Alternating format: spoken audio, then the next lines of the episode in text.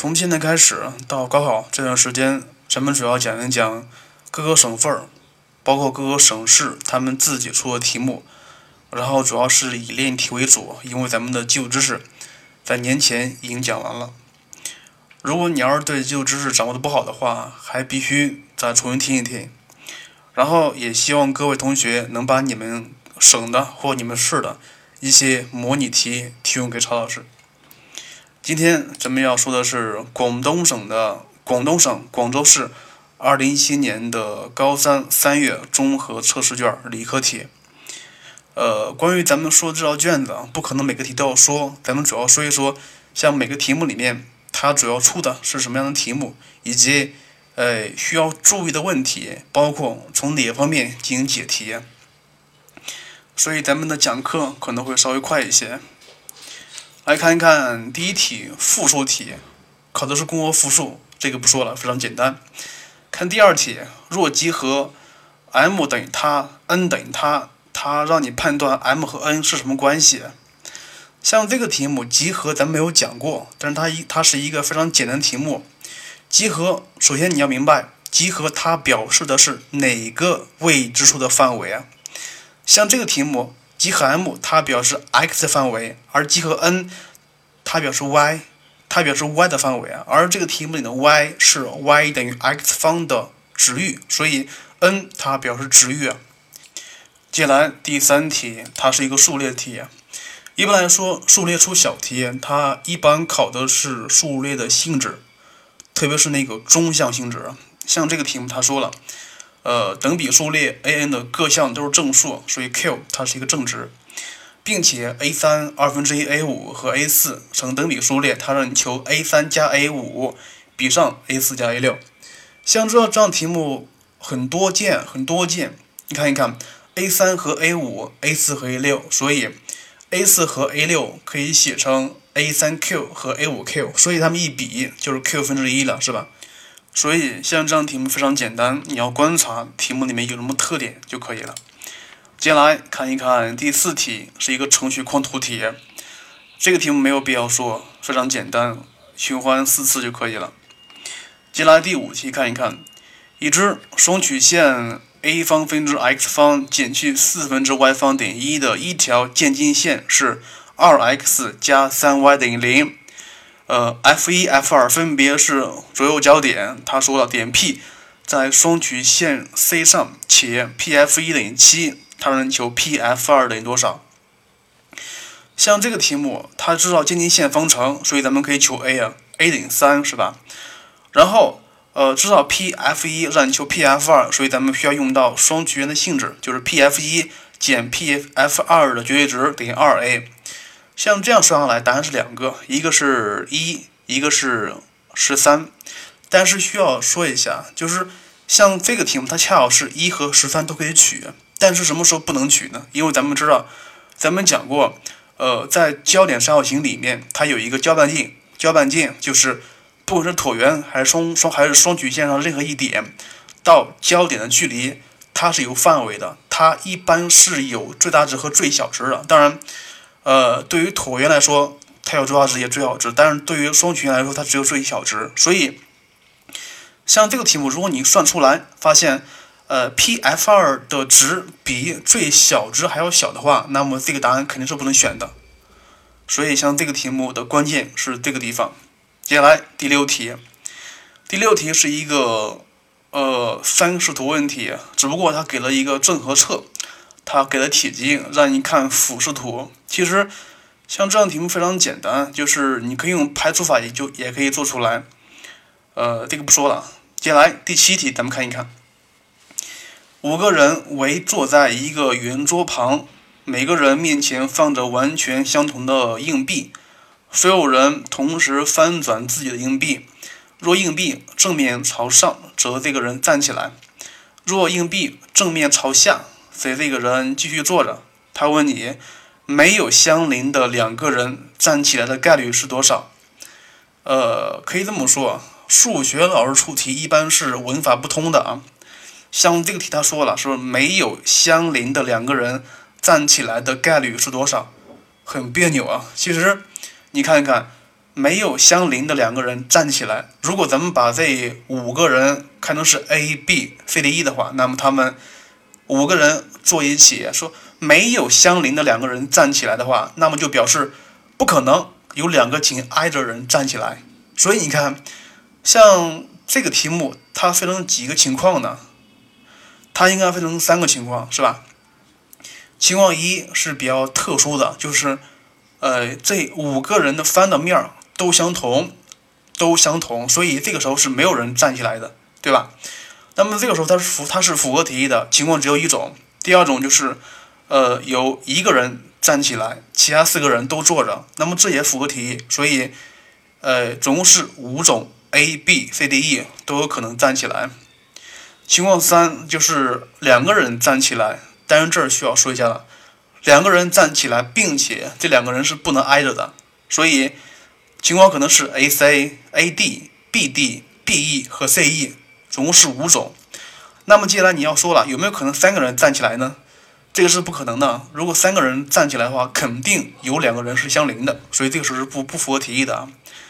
所以像这个题目的情况，总共分成三种，总共分成三种。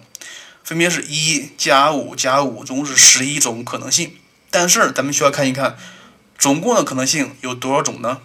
因为每个人他都可能是坐着，也可能是站起来。也就是说，每个人有两个可能性是可以做的。所以总共五个人应该是有二的五次方的总的可能性。所以答案应该是十一比上二的五次。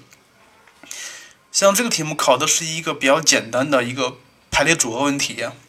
是一个实际问题，所以咱们在做这样问题的时候，一定要主要是把你自己放到这个实际情况里面，然后你看一看什么时候才符合题意，什么时候不符合题意。接下来第八题，已知 F 一 F 二分别是椭圆的两个交点，椭圆 C 上存在点 P，使得 F 一 P F 二为钝角，它让求离心率的范围啊。像这个问题，咱们曾经做过一个例题讲过啊。你看一看，F 一 P F 二，它是一个焦点三角形。咱们讲过这个问题是在原子曲线专题里面第一个章节就讲过的。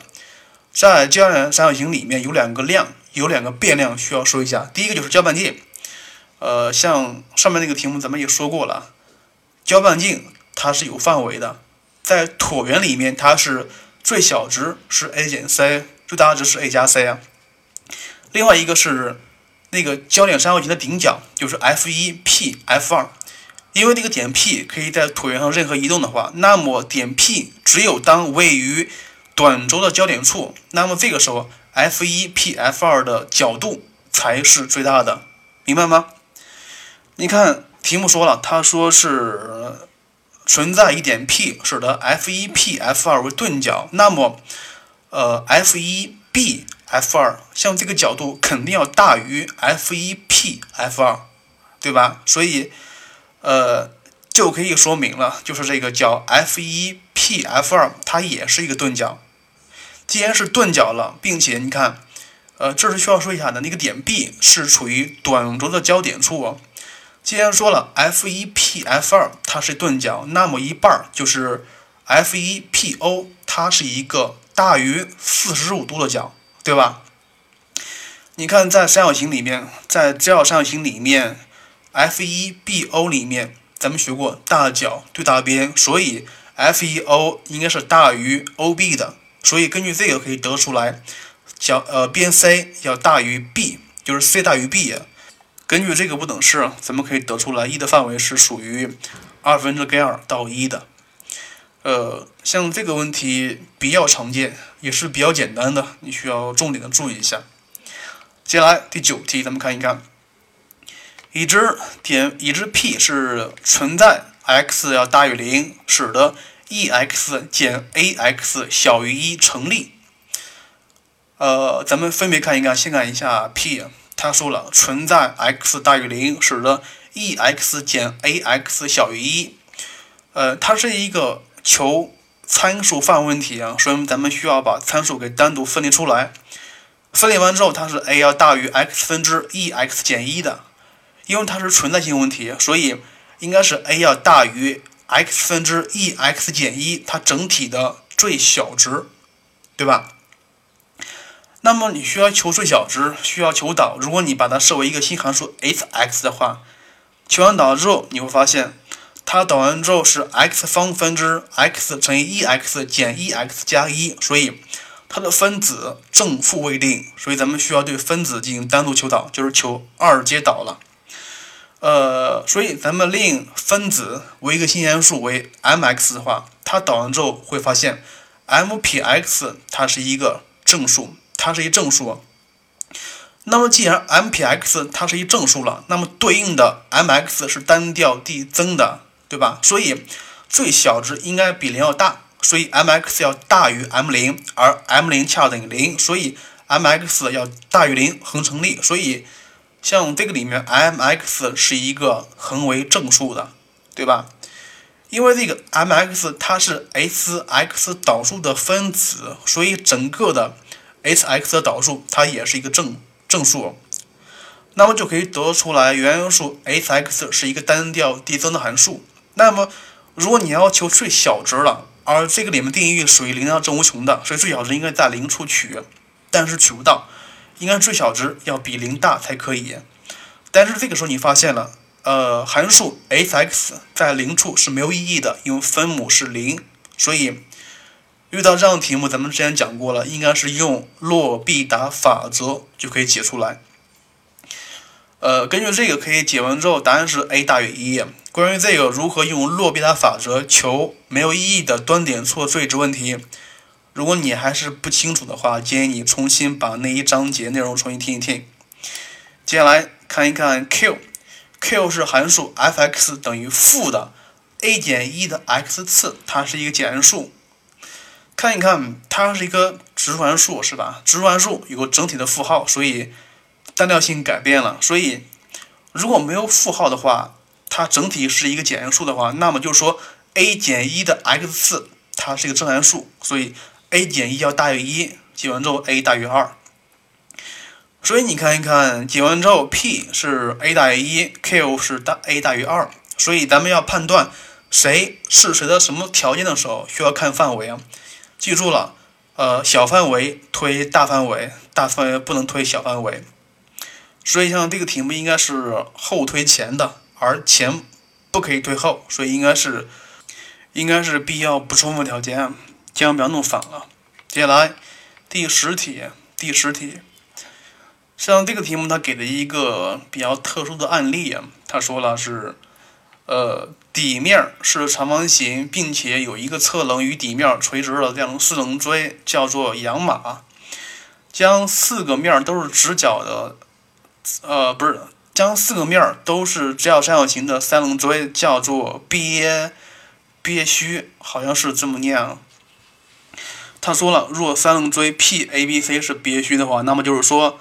呃，就是说这四个面全都是一个直角三角形，且 PA 垂直于底面 ABC，PA 等于 AB 等于二，AC 等于四。他说了，呃，三棱锥 PABC 的四个顶点全都在球面上，让求球的表面积是多少？像这样的问题呀，它应该属于是球内接三棱锥的问题，对吧？它既然说了让求球的表面积，那么咱们就需要求球的半径。所以像这样的问题，咱们一般是使用补法的，就是说把这个三棱锥给它补成一个长方体或正方体，因为长方体和正方体的外接球的半径很好求，它就是体对角线的一半，对吧？另外，像这个题目非常简单，因为它都是直角，所以如果你把它放在一个呃长方体或正方体里面。你就会发现了，像这个长方体的长方体的体对角线，它恰好是 PC，而这个 PC 它就是这个外接圆的，不是是外接球的直径，所以先求 PC 除以二就是这个外接球的半径就可以了，非常简单。另外说一下，就是咱们之前讲过了，就是如何把一个三棱锥给补成正方体或长方体。像这个咱们之前讲过了，情况总共分三种。如果你忘的话，呃，重新听一听咱们那一次节目。接下来第十一题。若直线 y 等于一与函数 f(x) 等于二倍的 sin2x 的图像交于 P、Q 两点，并且呃 x1 减 x2 等于三分之二派，就是说 P、Q 两点的距离是三分之二派。他问你说是线段 P、Q 与函数 f(x) 所围成的面积是多少？既然说让求面积了，那么很非常简单，是用积分来求，对吧？积分来求。而这个积分，但是咱们需要说一下，你看一看，到底是这个 PQ 是哪个位置？你看讲义，讲义上给了三个点，一个是 A，一个是 P，一个是 Q。那么这儿我需要问了，为什么这个 PQ 不可以是 A 和 P 这一段距离呢？因为咱们之前在讲像三角函三角函数图像的时候，讲过一个这样的，算是一个结论吧，就是说，呃，AP 像这么一段。它应该等于三分之一个周期，而这个 PQ 它等于三分之二个周期。你看，像这个题目里面说了，说是 PQ 长度等于三分之二派，而这个函数的周期 t 等于二派除以二，它恰好是派，所以不可能是 AP 啊，不可能是 AP，所以只可能是 PQ。如果像这个题目，你如果把 PQ 看成是 AP 的话，那么答案肯定是错的。既然知道了 P、Q 了，所以你可以方程联立，可以求 P、Q 两个点的横坐标。求完之后发现了 P 点是十二分之五派，而不是 x 一是十二分之五派，x 二是十二分之十三派。然后求积分非常简单了，关键是求积分不要求错了，答案应该是三分之二派加根三。接下来十二题。已知函数 f(x) 等于 x 的三次减去二分之三 x 方加上四分之三 x 加八分之一。他让你求 f 二零一七分之 k，就是这个 k 从一到二零一六的和。首先，像这个题目，如果让我第一眼看到的话，我会感觉它非常亲切，因为咱们讲过像这样的问题，在呃数列里面，咱们讲过数列求和。而且讲过很多种数列求和，其中最后一种是倒序相加法，你还记得吗？在那个倒序相加法里面有一个这样的规则，就是说它可能是有很多项相加，就是首尾首尾加一起它是一个定值，就是说第一项和倒数第一项加呃加一起是一定值，第二项和倒数第二项加起也是一定值，而且它们还相等。你看像这个问题。二零一七分之一加上二零七分之六，它恰好是一。二零一七分之二加二零一七分之二零一五，它也是一。所以你看一看，虽然说项数非常多，但是它们的首尾和是相同的，对吧？而且还是一。那么我如果知道 f 一，呃不是我如果知道 f(x) 加上 f（ 括弧一减 x）。等于多少？那么这个题目咱们就能算出来了，是不是？另外，你看一看，像这个题目，我要找到 f(x) 加上 f 一减 x 等于多少？那么，呃，如果咱们设这个 f(x) 加上 f 一减 x 等于大 M 的话，你看这个式子，咱们见，咱们肯定是见过了，咱们是在函数专题里面的对称性里面是见过的。凡是符合这样的式子的函数，它都是一个对称函数，而且是一个点对称，对吧？关于哪个点呢？就是应该是关于二分之一逗号二分之 m 这个点，对吧？所以如果咱们能找出这个函数的对称点呢，就可以了。另外说一下，三次函数，三次函数的对称点是在哪里？是在那个拐点处。虽然咱们没有学过拐点，但是咱们知道。它的那个对称点肯定是在那个，就是说，是因为咱们讲过凸凹性是吧？就是说，拐点就是凸凹性发生转变的那个点，而那个点它恰好是三次函数的对称点，对吧？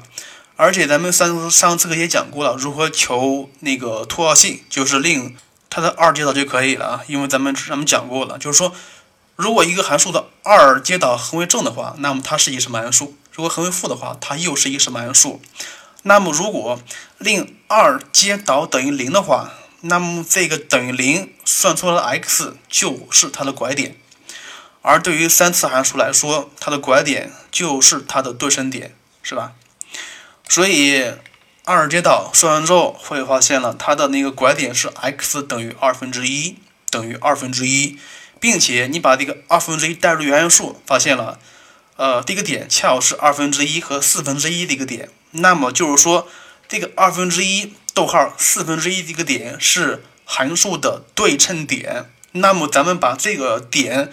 代入咱们刚才说那个式子里面，它正好是 f(x) 加上 f 一减 x 等于二分之一，而这个二分之一应该是这个四分之一的二倍，对吧？所以，像这个题目的关键是你要能找出来，像这个函数对称点是哪个点，然后把这个对称点所对应的方程、对应的式子给写出来就可以了。写完之后。你发现了 f(x) 加上 f 括弧 e(x) 等于二分之一，所以，呃，首尾加一起，它们的值是二分之一，对吧？所以你看，总共是有二零一六项，所以它总共是有二零一六除以二这么多组，应该是一零零八组，而且每一组它们的和都是一个定值，都是二分之一，所以像这个题，答案应该是二分之一乘以。二零一六除以二，这个二零一六除以二是表示总共分成了一零零八组，所以答案应该是五零四五零四。所以像这个题目，它属于难题吗？确实有一些超纲，因为如果你要是没学过拐点的话，或者是你没有听过突发性的话，那么这个题目确实不好做。因为像这个题目很容易想到那个数列题，数列的。倒序相加法，所以这个问题应该来算是不是一个难题，但是属于一个比较好的题目。接下来看一看十三题填空题的第十三题：已知 a 的模等于一，b 的模等于根二，并且向量 a 乘以向量 a 减向量 b，呃，不是向量 a 和向量 a 减向量 b 是垂直的关系，让你求向量 a 和向量 b 的夹角。呃，这个题不说了，非常简单，答案是四分之派。第十四题，他说了，三减 x 的 n 次的展开式中各项系数和是六十四，让你求 x 三次的系数。像这个问题，它属于二项式定理里面的第二类考点，就是和的问题，和的问题。你还记不记得如何求二项式展开式中各项系数的和呢？其实非常简单，什么叫各项系数的和？就是里面没有 x，所以咱们只需要令里面的 x 等于一就可以了。所以令 x 等于一，所以二的 n 次等于六十四，可以算出来 n 等于六。所以这个二项式应该是三减 x 六次。然后接下来让你求 x 平方的系数，不是是 x 三次的系数就可以了。然后这个问题接下来非常简单，不说了。第十五题，咱们看一看，它是一个分段函数啊。当 x 小于零时，它是二的一减 x 次；当 x 大于零时，它是一减去 log 二 x。他说了，f(a) 的绝对值要大于等于二，让你求 a 的取值范围。像这个问题，它是一个完整的，它是一个彻底的一个图像题。如果你要是能把 f(x) 的整体的绝对值图像给画出来，那么这个题目就会做了，所以像这个题目不难做，先把图画出来就可以了。所以像这个题目，它考察的应该是图像的平移变换，平移变换。接下来第十六题，设 S_n 是数列 a_n 的前 n 项和，并且 a1 等于二，对于任意的 p_q 属于正整数，都有 a_p 加 q 等于 a_p 加 a_q，就是说。呃，a 二加三就是 a 五等于 a 二加 a 三，像这样的式子，他问你 f_n 等于 n 加一分之 S_n 加六十的最小值是多少？那么你看，呃，它跟咱们学过的什么函数比较像呢？如果这个 S_n 咱们能求出来的话，那么这个式子估计也能做。那么如果说这个 S_n 或者说这个 A_n 它并不是一个等差，也不是一个等比的话，那么这个里面的 S_n 是不能求的，对吧？如果不能求的话，那么如何求最小值呢？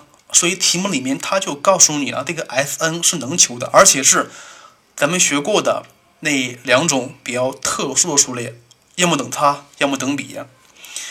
像题目里面是加号，所以应该来说是等差的概率是比较大的。等差是什么东西啊？就是说，是前项减后项等一个常数就可以了，对吧？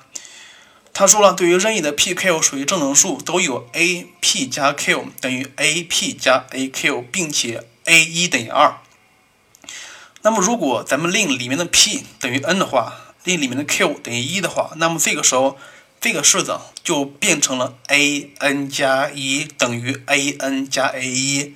而 a 一等于二，咱们带进来，它恰好是 a n 加一等于 a n 加二，所以你看一看，呃，写到这里你会发现了，它的后一项减前一项等于二，所以 a n 是一个等差数列，并且公差等于二，而且首项 a 一也是二，所以咱们就可以把 S n 给写出来，S n 等于 n 方加 n。所以带进去一整理，它就是 f_n 等于 n 加一分之 n 方加 n 加六十。所以怎么办呢？看一看分子比较复杂，所以咱们需要分项。分项就是把分子给它，最好是把它化成含有分母的形式，然后一除就可以了。所以 f_n 可以写成 n 加一加上 n 加一分之六十减一。所以这个时候求最小值，会发现了它正好是符合咱们学过的基本不等式，但是需要注意一下，基本不等式等号成立时是 n 加一等于 n 加一分之六十，所以像这个时候的 n 等于根下六十减一，但是千万不要这么写，答案是错的，因为里面的 n 只可能取正整数，所以你看这个 f_n 的图像。它是一个先减后增的一个图像，并且在 n 等于根下六十减一时取得最小值。那么你看一下，根下六十减一，它恰好是处于六到七之间的，对吧？所以像这个时候，如果咱们需要算 f 六和 f 七谁小就可以了。如果可以算出来 f 六小的话，那么最小值就是 f 六；如果是 f 七小的话，那么最小的就是 f 七。所以咱们需要分别算一算 f 六和 f 七，f 六等于多少？f 七等于多少？不算了啊，答案应该是 f 七等于二分之二十九。像这个问题的关键在于你要能把这个数列给找出来就可以了。如果找不出来，你猜也能猜得出来呀，是吧？如果像这个题目它是一个等比的话，那么最小值你是没法求的，没法求的。如果像这个题目它呃不是等差也不是等比的话，那么你根据这个条件是无法求 a n 的，更不用说求 S n 了。所以题目它都告诉你结论了。接下来第十七题，看一看解答题。第一题是一个三角题目，他说了，如图，在三角形 A B C 中，点 P 在 B C 上。角 PAC 等于六十度，PC 等于二，AP 加 AC 等于四。第一问呢求角 ACP，呃，ACP 等于六十度，这个不说了，非常简单。看第二问，若三角形 APB 的面积是二分之三倍的根下三，让求 sin 角 BAP。那么这个题目也不说了，答案是三十八分之。三倍的根下五十七，应该来说，第一个大题不难做，不难做。接来看第二个大题，它是一个统计题，统计题呀。关于这个题目，咱们不说了啊。它的意思是抽了两百次交易啊，呃，抽出了两百次交易，它让你看里面的满意满意率。如果说网购者对商品满意的概率是零点六。对服务的满意的概率是零点七五，并且其中对商品和服务都满意的概率是不是都满意？总共是八十次，所以都满意的概率应该是八十除以两百，对吧？如果不都满意的概率应该是两百减八十再除以两百。第一问，他让你完成一个二联表，并且让你计算 k 方的值。另外说一下，在理科题目里面很少让你求 k 方的值，而这样题目一般是出在文科题里面的，因为它没有任何难度，它只是一个纯计算问题，所以高考题目里面一般不会出什么脑残的问题。看第二问，第二问，若将频率视为概率，某人在网购平台上满呃进行了三次购物中，设对商品和服务都满意的次数是 x，他让你求大 X 的分布列和数学期望。那么非常简单了啊，咱们首先看一看这个大 X 的取值，可能是取零、一、二、三，对吧？首先，你要确定这个大 X 的范围是属于零到三的。另外，咱们刚才说过了，就是说，呃，对服务和态度不是对商品和服务都满意的概率应该是八十除以两百，就是五分之二。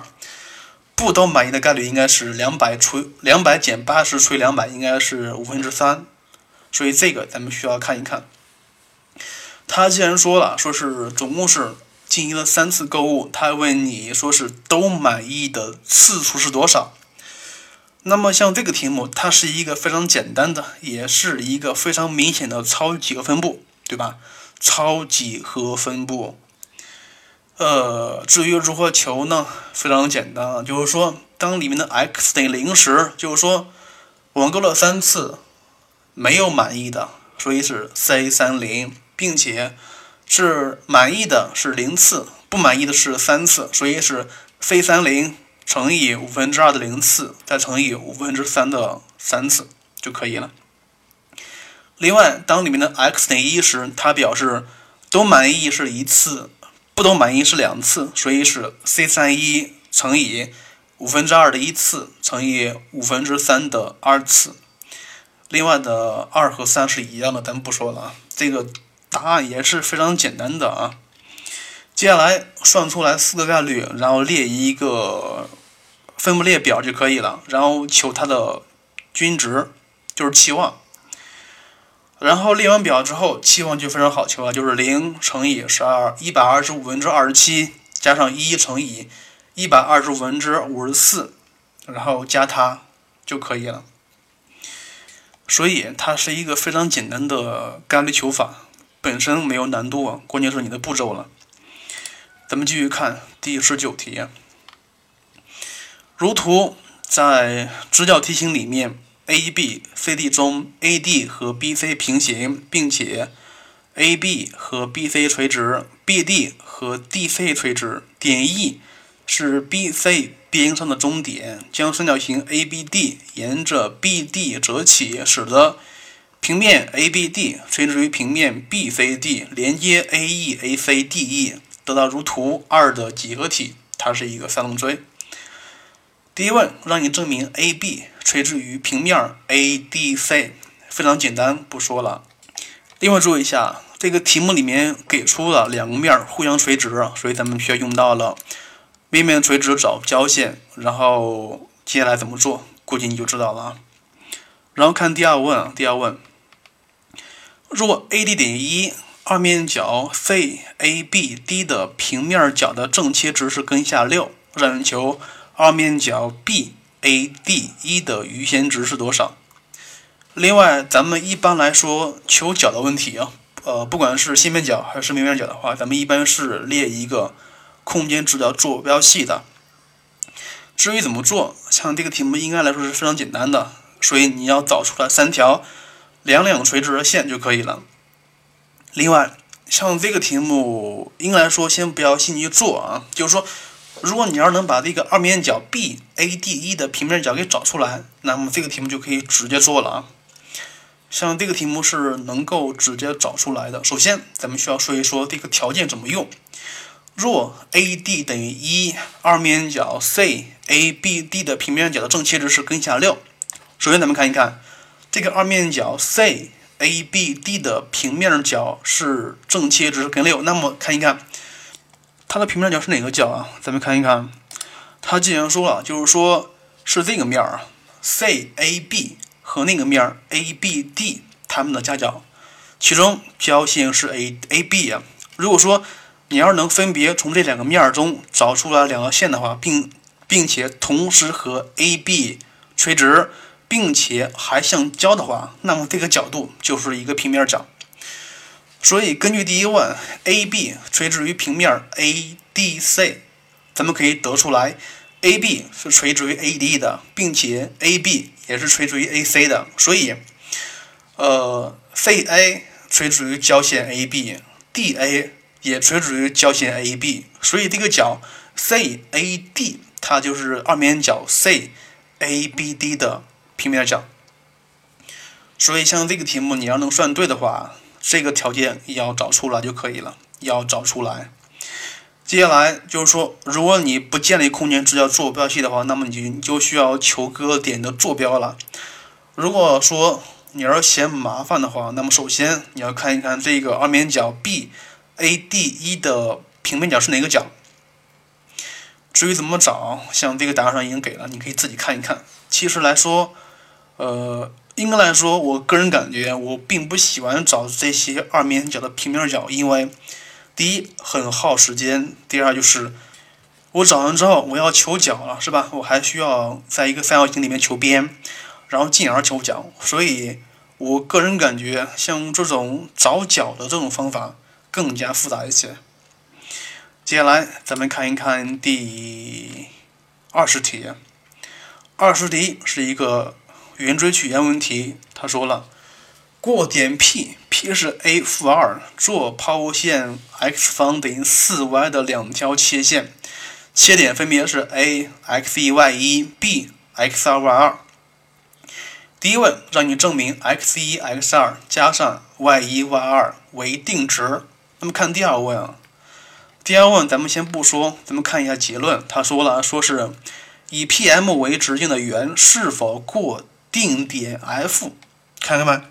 第一问它是一个定值问题，第二问它是一个定点问题，所以像这个题目把定点和定值问题都考了一遍，所以这个题目可以作为一个例题来复习一下。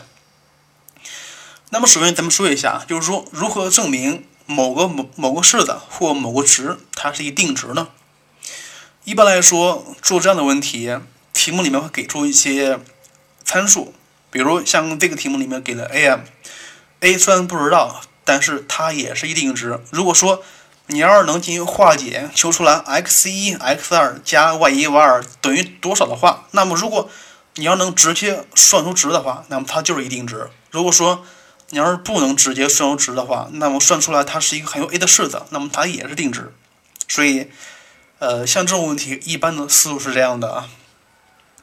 另外，他说了，过点 P 的直线是与抛物线是相切的。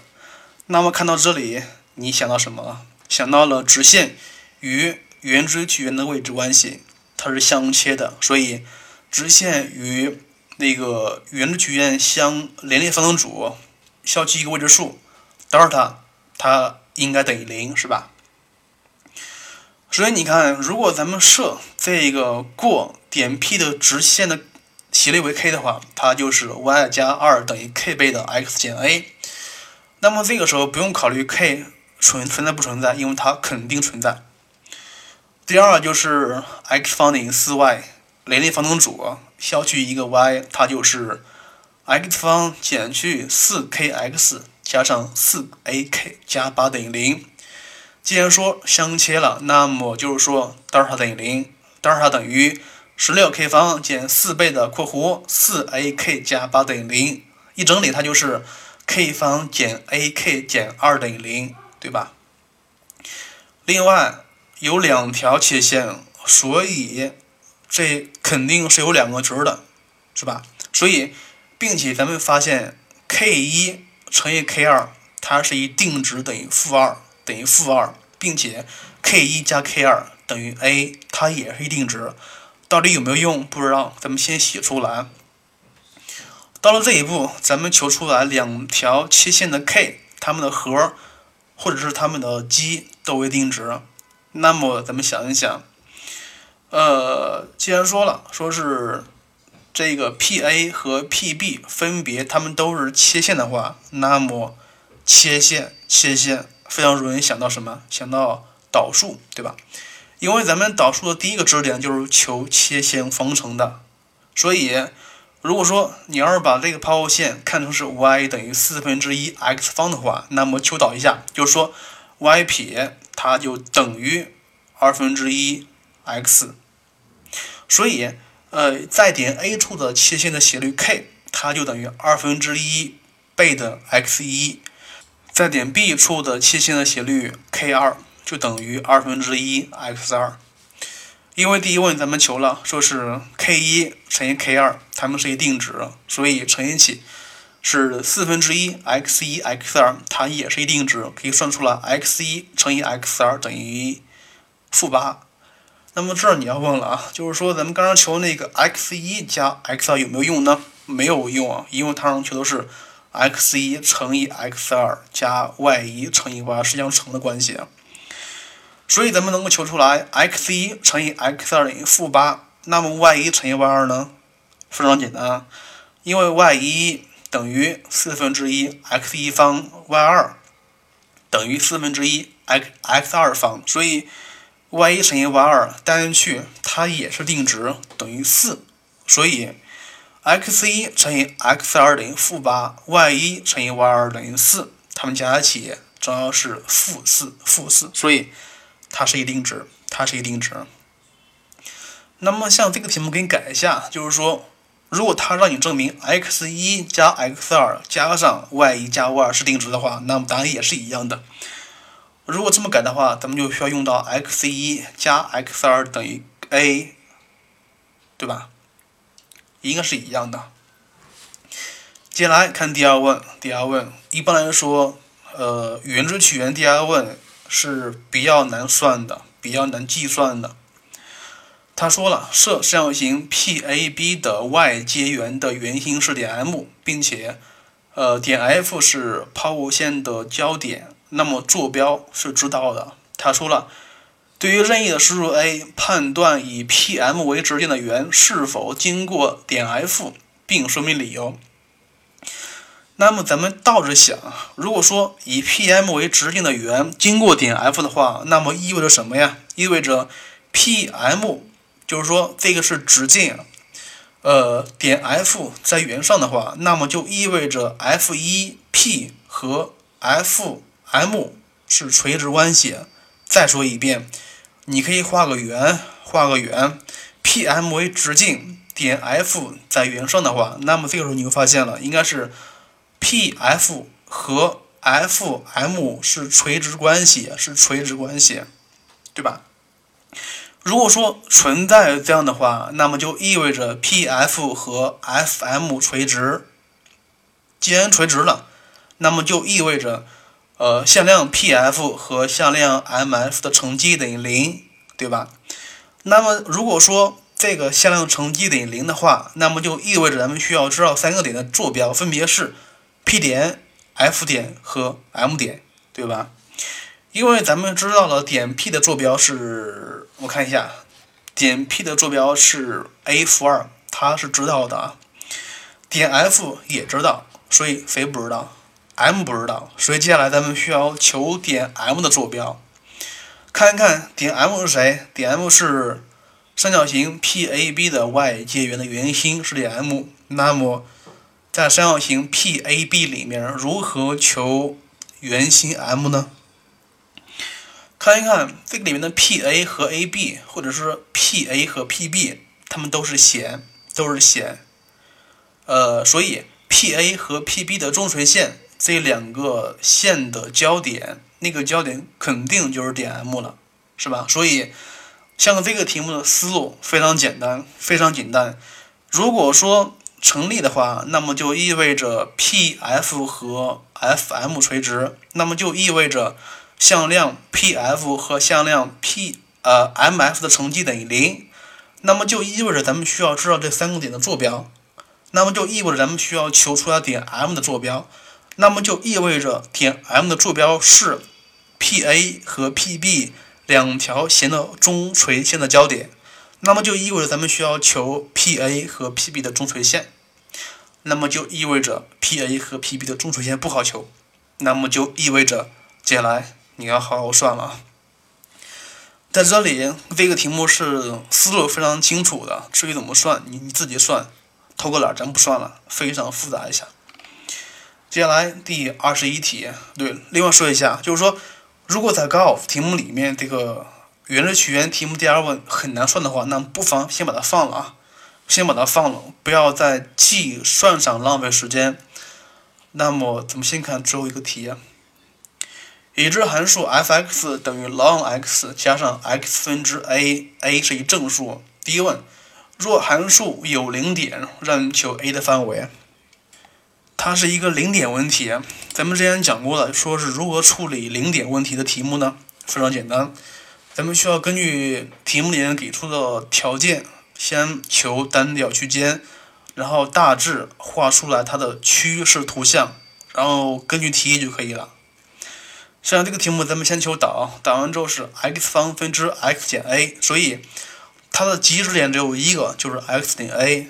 当 x 大于 a 时，导数为正；当 x 小于 a 时，导数为负。所以这个函数应该是先减后增的，对不对？先减后增的。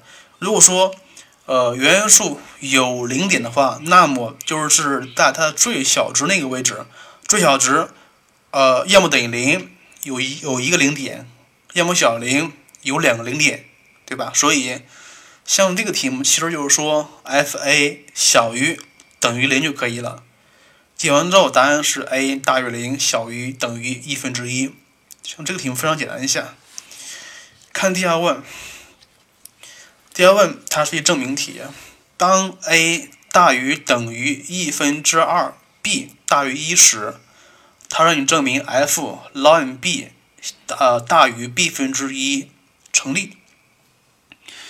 首先，像这个题目，你不能直接往里带，因为什么呀？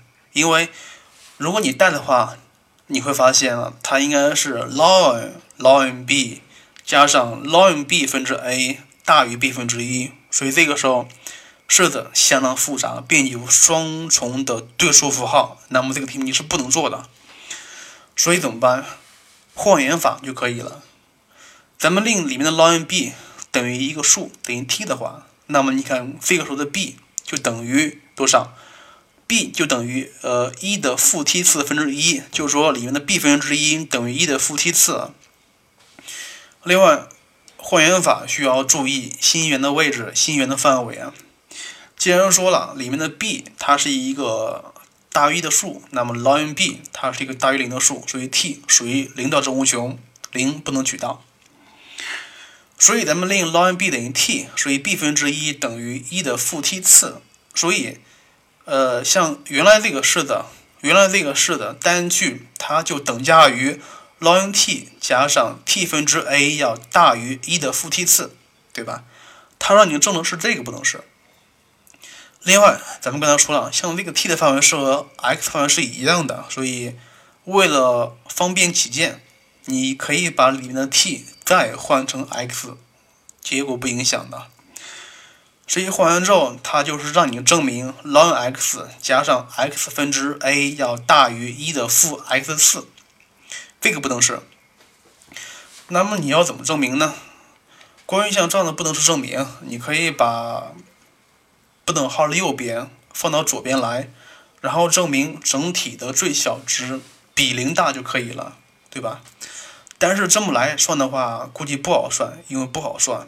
所以如果不好算，那就分开算了。那就是说，令不等号的左边的最小值比不等号的右边的最大值还要大就可以了，对不对？那么这个时候你会发现了，像这个不等号的左边是 ln x 加上 x 分之 a。它的最小值确实很好算，因为第一问已经算了。但是，像它的不等号的右边，它是一的负 x 次，它的最大值等于多少呢？一的负 x 次，它等于一的 x 分之一，它是个简单数，所以最小值应该是在一处取，不是不是应该是在零处取，但是零取不到，对吧？所以你这么算下来的话，会发现呢，哎，它正不出来，正不出来。所以这个时候你发现了啊，最小值并不能确保比最大值还要大。那么错误吗？并不是错误啊，而是说你的思路是正确的，但是你可能对某些细节没有处理好。那么你看一看，像这个题目，呃，你的关键是在于像这个不等号的右边，它是一的负 x 次，它的最大值不好求，不好求。所以你看，整个的不等式它是 ln x 加上 x 分之 a 要大于一的负 x 次。那么咱不妨把不等号的右边同时乘以 x，那么就变成了 x 倍的 ln x 加 a 要大于等于 x 乘以一的负 x 次。所以这个时候咱们可以看一看，就是左边，如果咱们把左边看成是一个新元素 m_x 的话，就是说令 m_x 等于 x 倍的 ln x 加 a。令 n_x 等于 x 乘以一的负 x 次。同样的话，咱们证明 m_x 最小值比 n_x 最大值都要大就可以了，是吧？其实咱们刚才就是这么证的，只不过证不出来而已。所以现在咱们通过转化一下试一下，就是这个 m_x 先求导，导完之后会发现了它是一个正数，它是一个正数，所以。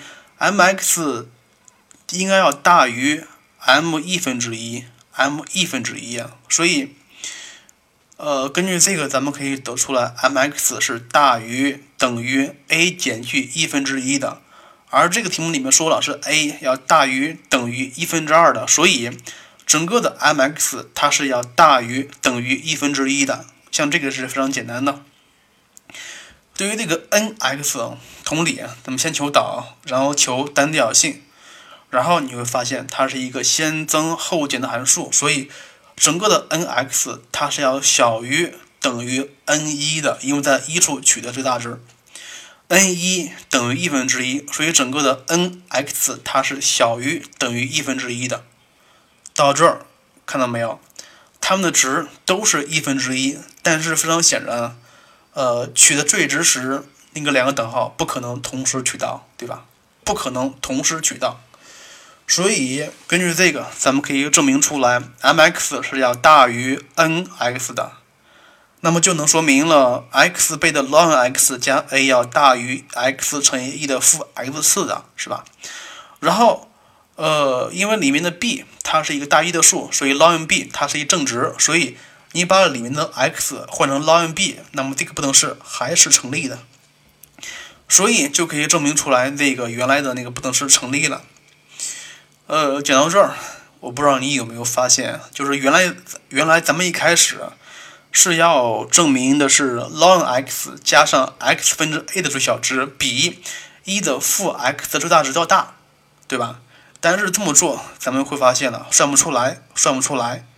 那么咱们是做了一些变化而已，就是等号两边同时乘了一个 x，那么思路还是一样的。所以咱们通过这个题目，咱们要说一下证明不等式的方法，无非是那么两种，就是说第一种是把它挪过去求最值问题，第二种是分别求，分别求，要么是左边最小值，要么是右边最大值。但是如果说这个时候你发现哎也是求不出来的话，那么不要以为你错了，可能是你对于这个式子没有进一步的化解化解。所以当你求不出来的时候，你不妨看一看，呃不等号的两边同时能干嘛？同时乘一个数或同时除一个数，再试一试。呃，另外说一下，像高考题，无非就是这样，无非就是这样，你多试几次就可以了。接下来的第二十二题和二十三题是两个选桌题，非常简单，不说了，你可以自己看一看。最后说一下，像这份广东高考题的话，难度并不是很，并不是很大，但是，呃，题型还是不错的，题型还是不错的，但是像这个。原值取原第二问，像这个题目确实有一些麻烦，但是思路非常清楚。所以啊，对于这份卷子上的题目，如果做错了，或者是没有做对的话，或者是没有做完的话，那么不妨把这份卷子完完整整的做一遍。嗯，如果有问题的话，那就看一看到底是哪个知识点还是有一些欠缺。然后最后说一下，就是说，如果你的基础知识或者是对于某一个专题的题型不是很熟悉的话，那么你可以看像我的之前的微信公众号里边的，或者是呃哪个或者是各种音频平台上有讲过啊，就是说咱们已经是把那些基础知识全讲一遍了，包括是某个专题里面比较常见的题型以及方法都讲过了。如果说你的基础知识还不是太好的话，那么希望你在最后两个月时间把知识点掌握透才可以。